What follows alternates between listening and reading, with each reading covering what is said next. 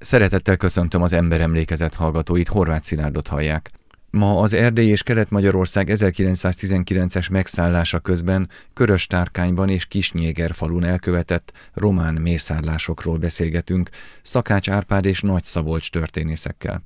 De mindenek előtt hallgassák meg, hogy mit mondott a kelet-magyarországi Köröstárkány és Kisnyéger falva magyar lakóinak 1919-es sorsáról Gyulai Ferenc, akit Beke György kérdezett a 70-es években kiadott riportkönyvében.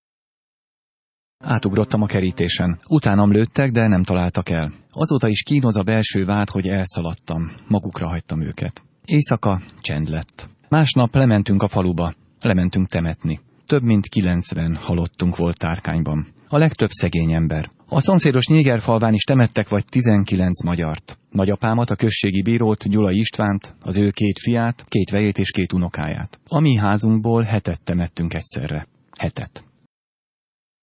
1919. április 19-én húsvét volt, mégpedig nagy szombat. Mi történt ezen a napon a Belényestől pár kilométerre lévő Köröstárkányban? A visszavonuló székely hadosztály egységei Köröstárkány határában ásták be magukat, itt tartották még a frontot a előre nyomuló román hadsereggel szemben. Ebben Köröstárkányiak is kivették a részüket a székely hadosztály oldalán. Amikor a székely hadosztály el kellett hagyja ezt a térséget a csúcsai front összeomlása miatt, ugye Kelepcébe kerültek volna, hátba tudták volna támadni a székely hadosztály egységei, tehát nem lehetett tovább tartani ezt a részt. Akkoriban a székely hadosztály katonái kivonultak, és a bevonuló román félkatonai egységek mészárlást rendeztek a faluban, annyira felfoghatatlan, kegyetlen gyilkosságok voltak a faluban, amit józanésszel megmagyarázni sem lehet. Már csak azért sem, mert egy részüket a szomszédfalvak lakói követték el. Több visszaemlékező is mondja, hogy ők vezették ezeket az egységeket. 12-13 évesként én is beszéltem túlélőkkel, akik ezt megerősítették. A borzalmas mészállás az a 1700-as évek végi hória felkelés idején tapasztalható rendkívüli borzalmas kegyetlenkedésekhez hasonló esetek voltak itt is. Nyilván Avram Jankut is említhetnénk az 1848-49-es időből. A Debrecen televízió filmjében a tárkányiak így emlékeztek. Apám 1911-ben született, 19-ben történtek a vérengzések. Édesapja volt az első, akit meggyilkoltak. Ő volt akkor az egyház gondnoka, falu bírója, és mikor bejöttek a vérengzők, be akarták törni a templomajtót, azt mondta, ne törjétek be Isten házát, inkább odaadom a kulcsot. Miután odaadta nekik, meg is lőtték. Hallottam a édesanyám testvérjeitől, mert édesanyám másfél éves volt, és a kezibadták az apjának, hogy hát akkor nem lövik meg, kiállították ide a sarokha végigüket, vagy 18 ember. Édesanyámat aztán egy katona kikapta a keziből, odalökte mindegy macskát, aztán a testvérjei elvitték sírva, alig fogták meg a kis Jánt édesanyámat, mikor már plox, meglővék nagyapámat, mindjárt és a kalap a fejéről.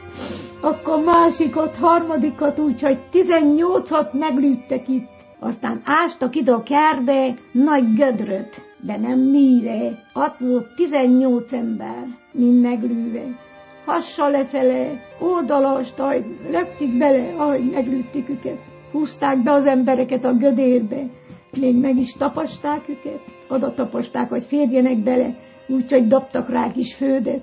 Ez a Márton család, de valójában erdélyeknek hívták őket. Egyetlen egy fiúk ott volt nálunk, és leskelődött ki a kapun. A másik soron, a szembe lévő kapun jött ki egy román katona, egy öreg emberre, és két táblaszalonna volt a vállán. Az öreg ember meglátta ezt a fiatalt, és mondta a román katonának, hogy hát én öreg vagyok, híjad ide azt a fiút, azt tedd át neki a hátára. Intettek. Ahelyett, hogy a fiú bement volna hozzánk, átment. Levitték az öreg embernek a hátáról a szalonnát, a két táblaszalon, és felagasztották a 20 éves Erdély Ferencnek.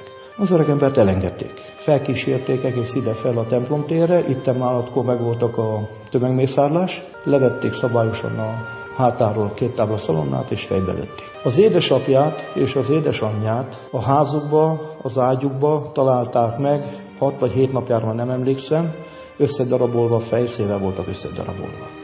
Ennyi lett a Márton családból, kiirtották őket az erdélyi családból. Szegény Ola Erzsébet, a feleségemnek a dédmamája, 46 éves volt. Férjével itt a férje 60 éves volt. Élve temették el. Hiába rimánkodott, hogy ne temessetek el, lőjetek meg. Mégis eltemették élve. Nagyapám apja, aki annak idején a falunak a gazdája volt. Tehát ez azt jelentette, hogy becsületes embernek tartották, és nála volt a falunak a pénző, volt a falu, úgynevezett falu gazdája.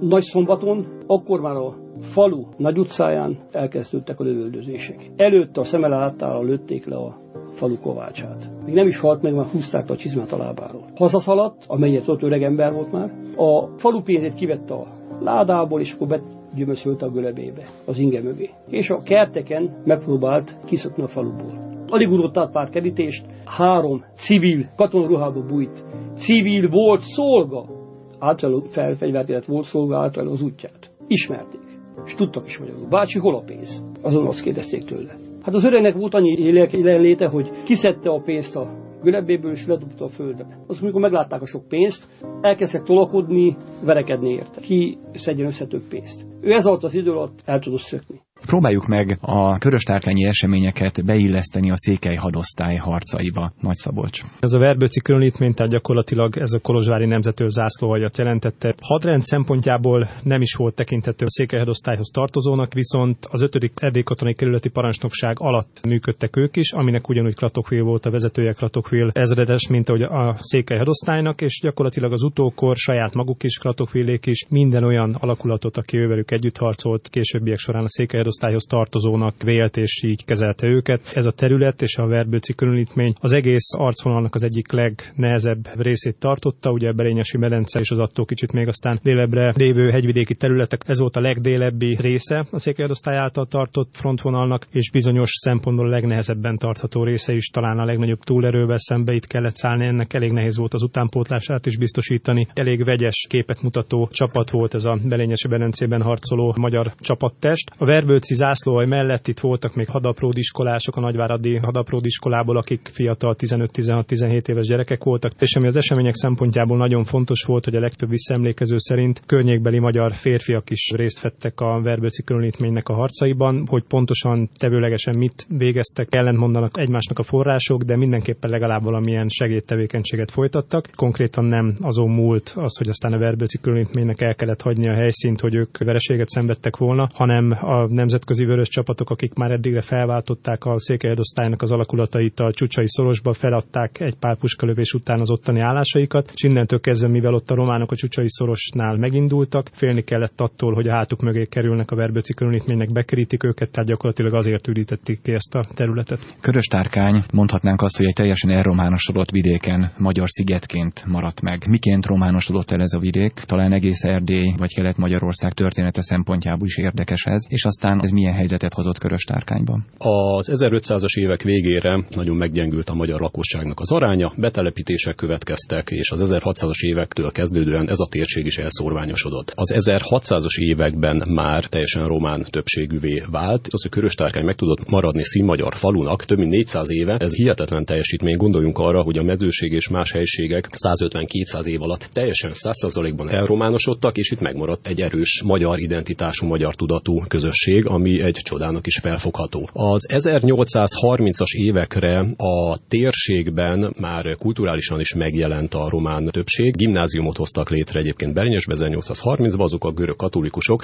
akik a román irredentizmus fő propagandistái voltak. Gondoljunk bele, hogy ez a görög katolikus egyháznak a vezetői találták ki a dákó-román elméletet, amelyel történelmi jogot szerettek volna formálni Erdélyre. Teljesen hamis elmélet. Teljesen hamis elmélet. Nyilván ugyanakkor ez a dominancia, ami a népszaporulatban megjelent a románoknál, két területen nem tudott érvényesülni. Az egyik fontos terület az a politika. Ugyanis a térség országgyűlési képviselőjét az 1900-as évek elején is úgy hívták, hogy Kardos Árpád, akinek a megválasztásába a mai fogalmaink szerint nem teljesen demokratikusan aktívan részt vettek a körös tárkányiak, kisebb csetepaték is voltak ezen a téren. A másik fontos kérdés a gazdasági kérdés. A körös tárkányiak munkabírása, munkaszeretete és üzleti érzéke egyébként korabeli viszonyok között is országosan is kiemelkedő volt. A falu gazdasági dominancia ez a teljes térségben érvényesült, az egész környéken igazából magyar kézben voltak a földek, erdők és egyéb gazdasági egységek. Ez is zavarhatta, zavarta is egyébként azokat az erőket, akik egyéb módon nem tudták elfoglalni ezeket a helyeket. Tehát Körös Tárkány megmaradt szigetként egyébként, öntudatos magyar szigetként, mint melyik szintiszta magyar falu, olyan egyedi kultúrával ráadásul, amire például Györfi István, a magyar néprajzkutatás doajenje is megjelent Körös Tárkány gyűjtőkör útja, ez fontos állomása volt az ő első monográfiájának, a Fekete Körösvölgyi Magyarságnak. Bartók Béla is gyűjtött a környéken, későbbiekben Kóskároly, és megsorolhatnánk azokat a fontos emblematikus embereket, akik felfigyeltek a község, a térség nagyon egyedi kultúrájára, nyelvjárására. Teljesen természetes volt a tárkányiaknak, hogy 1919 áprilisában, amikor jön a román hadsereg, akkor ők ellenállnak. Teljesen magától érthetődő volt. Mindmáig egy olyan öntudatos közösség van a térségben, aki teljesen más logikával gondolkodik a megmaradási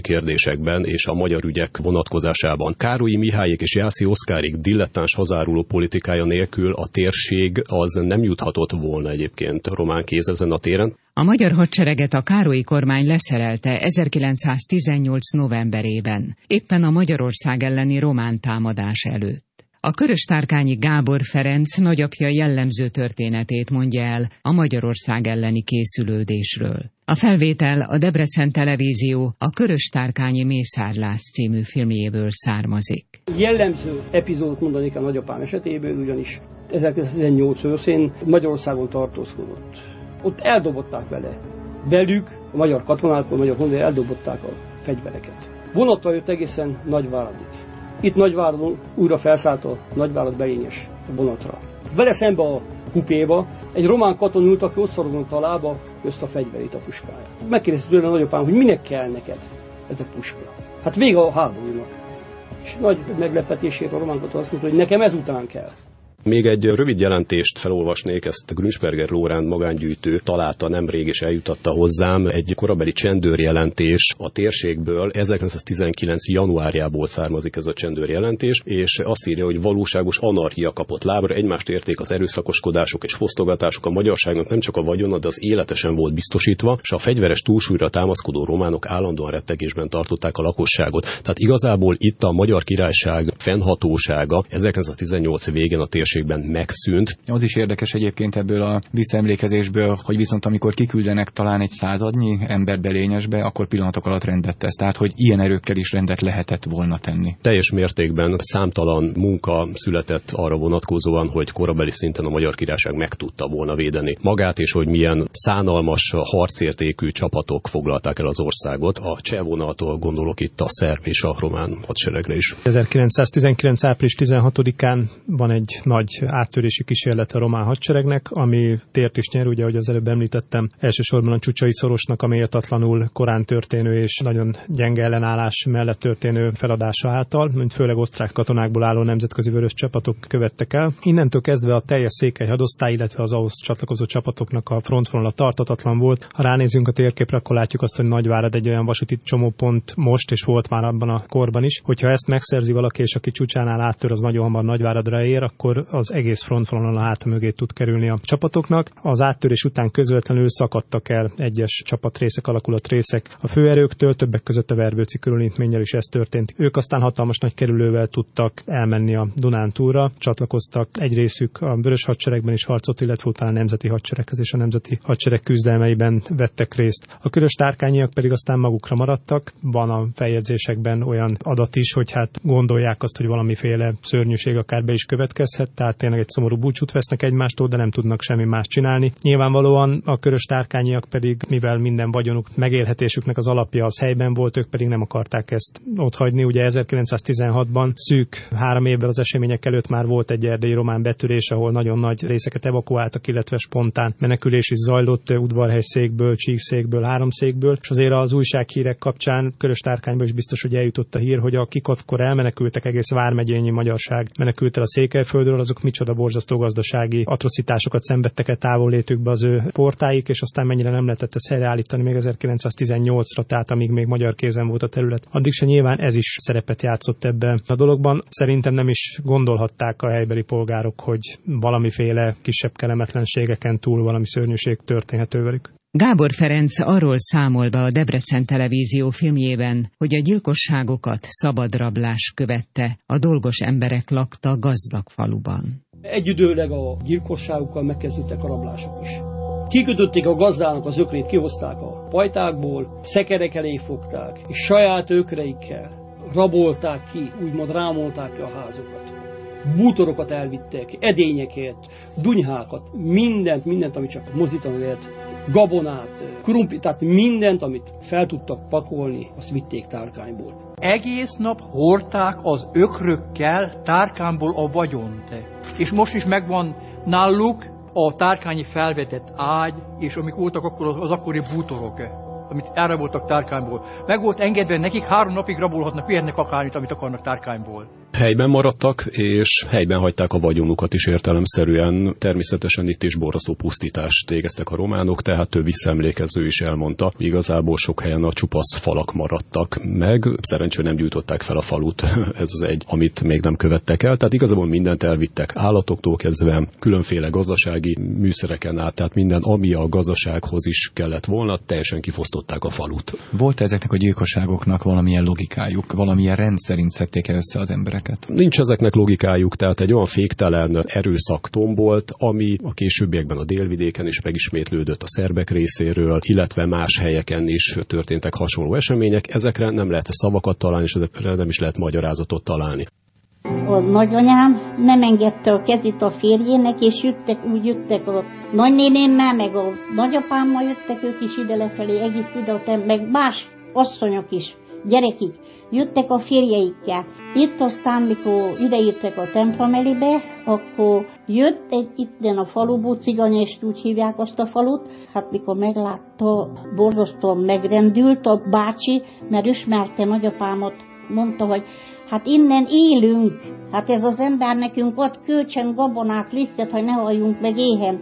Hát eresztitek, mit akartak velük? És volt itt két falubeli román ember azok hallgattak, nem szóltak semmit. Ez csak rimánk. Tehát legalább azt mondja, ha nem engeditek az embereket, hát az asszonyokat, gyerekiket, hát Istenem, hát, hát engedjitek el őket, és akkor kiráncigálták a kezüket az asszonyoknak, és ők szegények vissza kellett menjenek. Akkor a nagyapám szólt, hát szóljatok mellettünk, milyen emberek vagyunk. Hát magyarok. Ez volt a bűnük, hogy magyarok.